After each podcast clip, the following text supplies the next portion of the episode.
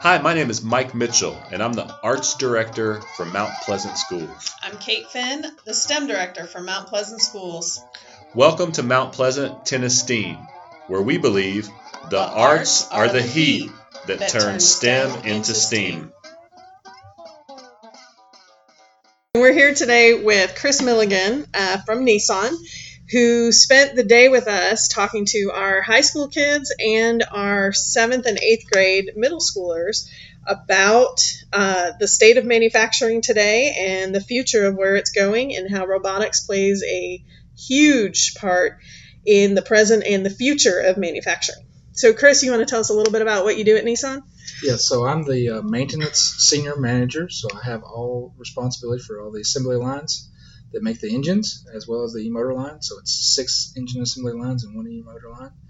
Uh, the maintenance department that works for me does all of the management of the robots, cameras, AGVs, all the systems in place uh, is all under my responsibility, as well as we even build machines now. Um, I have a team that does that. I have a team that does uh, a little bit of analytics tools, so they build in this autonomous monitoring of the machines themselves.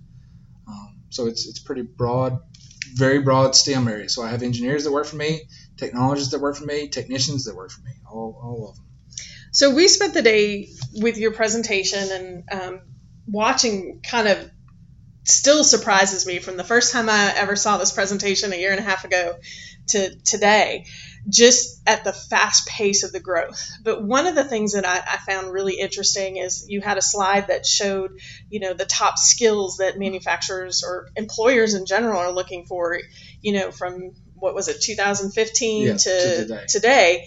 Um, what is it, you know, if you're looking to hire somebody either straight out of high school or community college or even college, what do you need from schools to make sure that those students are ready? Yeah, so uh, on that list, the first two things are problem solving and critical thinking. You think about it, uh, automation is when it goes wrong, it goes wrong. You know, everybody has this technology at home. It's very frustrating to figure out what's wrong with it. So the more of that we have, probably the more difficult, challenging problems we're going to have. But also, putting it in place requires the ability to fail and overcome. So that's one of the challenges that we see is some people are willing to just jump right in there, get a manual, figure it out, learn how to do it, and then over time they fail their way towards success, right? Whereas other people they they have this fear of failure, and they will try, find out that it's harder than initial response, and then back away from it and ask the guy who's over here, who eventually over time because they do fail so many times, they just get really good at things, and that becomes the guy that everybody goes to. So to me, those two, that's a really important idea of let's figure out how to solve problems without feeling uh, stressed out or overwhelmed by it so that we run away from it. But the other side of it is what problem solving can't be done alone. You know, you think about companies mm-hmm. uh, champion diversity nowadays. Like Nissan is, is in one of the top list of companies that champion diversity. And there's, that's not because it's a nice PR thing. It's because it's a business competitive advantage people who come from different backgrounds see the world differently. Uh, as a result of that, they they see problems differently, and when you get them together in a room, if you can get them to get along, they will overcome those challenges. So soft skills is uh, one of the other big chunks of skills that, that's in that list of uh, collaborating with others, negotiating, uh, teamwork. All those things are also important. And so uh, the education system now, where it's all project based, is a tremendous help for once they get into the career place of working together in teams. Because the ones who can't, doesn't matter how smart that engineer is, if they're on an island, they can't help us. So you kind of touched on an interesting point is that collaborative piece, mm-hmm. but for us here, we're a STEAM school, and STEAM is really gaining more momentum, and instead of just STEM, but that STEAM, so that arts component. Right. Even in at Nissan, how do you see the arts playing yeah. a, a critical role in what you look for in workers? So, um, I, and I think this is actually something that's given me a strong advantage over your traditional engineer. Um, I, in about 16 years old, I learned about Leonardo da Vinci. And I don't know if you know about him. The guy had like 70 things he was good at. He did interior decorating. He did the Mona Lisa. He invented war machines. He was a party planner even. And because he spread his thought process across all of these areas, when it came time for him to solve a problem, he had all these neural connections that were just all over the place, and it helped him think about problems in a different way. Because that's really what it comes down to is uh, what businesses are doing is they're just solving problems all day long. Better, faster, cheaper, right? That's a problem. Um, so that's why I think that same list has creativity now as number three. Five years ago, it was number 10 because creativity b- depends on this ability to make associations between ideas that m- maybe not necessarily a direct connection. It requires a little bit of that flexible, divergent thinking. What does creativity teach us? Divergent thinking. You know, you think of some of the art that's out there, uh, uh, Dali or something like that. It's very crazy stuff, right? Mhm. And that's art's what keeps us from getting bound up into this in the box thinking where we can't really see beyond the rules that are given us.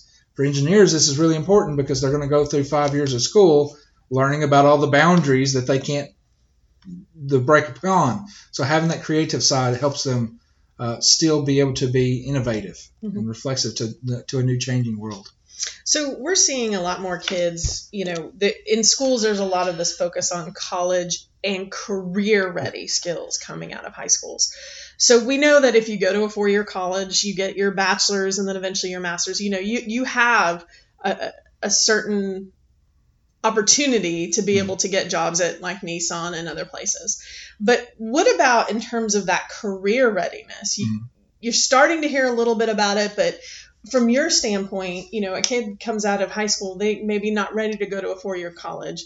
What opportunities would they have and what areas should they start to look towards while they're in high school to be able to work, let's say for your group or Yeah. at Um, Nissan?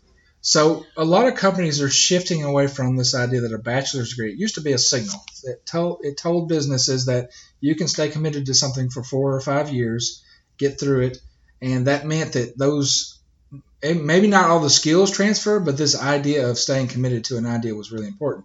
Whereas today, especially within the tech industry, we're moving less away from that and more towards a competency approach. Is what can you do? So you think about uh, there's all these boot camps out there teaching people to uh, program computers, right? Companies are hiring people just based on these competencies. So it's less about having the uh, certification or anything like that, and more about what you can do. So I think that is really the important piece of this. Is today you can learn more than ever in history, right? I can literally go home today and learn math from an MIT professor that's better at teaching it than anybody in the world, right? Mhm. That gives me that competency ability. So knowing how to learn is a more important skill than what you know today to me because that's what's going to keep allowing you to invest in yourself over and over and over again and gain those new skills. Now, do you see that students who go to high school and maybe then go and take advantage of the Tennessee Promise that we have here and go into a community college for two years, coming out with a, a two year degree in, let's say, mechatronics, do they have opportunities after that program at Nissan? Absolutely. So almost I won't say universally, but near universally at this point, when we hire a new maintenance technician, they've just come out of a trade school or out of a mechatronics program. hmm Rarely do they have experience because it's getting so hard to find people uh, because the demand is just so high at this point. I mean, it is uh, what I talked about. Amazon now has completely robotized their warehouses. Well, every company is making their distribution centers now like this, where it's automated. Well, what does that mean? You need more of maintenance people. So manufacturers like me are now having to compete against all these other industries that are now installing all this automation. Whereas it used to just be limited to car companies because they were previously the only ones that could afford the capital to invest in this stuff. Whereas now it's everywhere. Um, this is the third time I've seen you present Yeah. and taking your time to come talk to a graduate school class. That's how I first met you. Taking a time to come out to one of the schools I worked with in Nashville, and now taking a whole day out of your crazy schedule to come talk to um, our students here at Mount Pleasant. Why do you do it? Why? I think it goes back to um, seeing those high school students. Like I in the presentation, I talked about uh, going to a career day, and there was all these young men that came up to me and said, "I want to work on diesel engines when I get out of school, or I want to work on uh, uh, cars when I get out of school. I want to be an auto mechanic. I want to be an auto body repair person." But I work for Nissan, and Nissan's got two very important goals in the place to make cars autonomous, to make them safer because people lose attention and they text and drive and they drink and drive and all that. So the sooner that we get to the car drives itself, the safer the world's going to be. And the second thing is electrification because of climate change, right? If we can get the sun providing energy to the batteries that's in the car, we no longer have to burn those fossil fuels. So this is literally Nissan's two top priorities. And if you look at the other car companies, they're going to tell you the same exact thing. Well, what those two things mean is there's no longer any auto mechanics, what my dad has done my entire life. There's no longer any auto body repair people. There's no longer any more diesel mechanics. Those things go away. So to me, I should be telling uh, these young people, hey, be aware of this. You might want to change your plans a little bit. And the sooner I can get to them uh, at a younger age, the less painful it is to make that switch. You know, I can get them to pay more attention to high school math. To me, I had to go back and relearn literally all the math that I learned in high school and college so that I could do the AI stuff now. Um, so having that in their head early is really why I do it, is to help them make better choices. Um, I know you said you were a student now too. You're doing your MBA. Um, did you start in your career field with a bachelor's? I did not. So um, when I got out of high school, I joined the Navy, um, went into their nuclear power program, which is uh, uh, I did electronics, electrical, and nuclear engineering technology. Uh, spent four years then on a submarine operating the nuclear power plant. It sounds very exciting, but it's not. Um, and then after that, I went into manufacturing as a maintenance technician because those skills transferred very well. As a maintenance technician, because I could take a box of parts and put together an entire machine from it, fail and learn from the failure and overcome, my management said, hey, we're going to make you be an engineer. Mm-hmm. After I became an engineer, they said, hey, we would like you to be a senior engineer. Go back and get your degree, we'll pay for it. So I got the bachelor's after I'd already transferred into that engineering program. And so, did you just decide to go back to school on your own, or did you actually find Nissan supported or Nissan encouraged it? Oh, encouraged it. Yeah, my senior manager at the time asked me to go get a degree so that he could give me that promotion to senior engineer. Do you see more companies willing to invest in their workers' education to be able to a allow them to move up, or b change with the demands, the change in the demands of the job? So, uh, I work for an automaker and uh, I've seen I've been there for 17 years. So the changes that have occurred in that 17 years, some of my engineers still don't have degrees. But in many of the roles now, it's getting to the point where they say, you know what, if you don't get a degree, we can't give you this opportunity. We can't give you this benefit. You can't get in management anymore without a degree because they've learned that people learn all the skills that they need to be a good manager. They learn in uh, like business administration programs and these leadership programs. Uh, so companies are starting to make it less and less opportunity for people who don't have the degree, um, unless it's something that specifically the, the training was in, like a trade school, like a maintenance technician. Um, so all of our engineers, other than maintenance engineers, do have to have a degree. It's just maintenance engineers because they typically come from trade school, maintenance technician, maintenance engineer. We don't require it. So one final thought: uh, what you gave a lot of information today, and yeah. it's amazing. You know, if you look at just what's going on and behind just simply going to, you know, I have one of those Alexas from Amazon and I say, hey, Alexa, you know, do this or do that or order this. But what goes on behind that to make it happen mm-hmm. is amazing.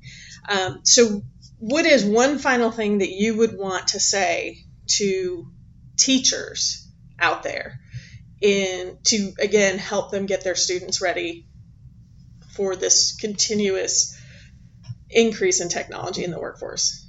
Yeah, I think um, I'm actually going through an audiobook right now. A gentleman by the name of uh, Clayton Christensen. He specializes in disruption. He's a Harvard professor, and he talks about the whole idea that the education system itself is in the process of being disrupted. So if you go back to when I was a kid, it was a lot of sitting in a room, someone's talking to you for an hour, you have to take notes, then you have to take a test a few weeks later, and that was really it, right? That's that's that's all you did. Well, in Christensen's mind, it sh- we should be looking at it from the job to do. So, what is the student here to do?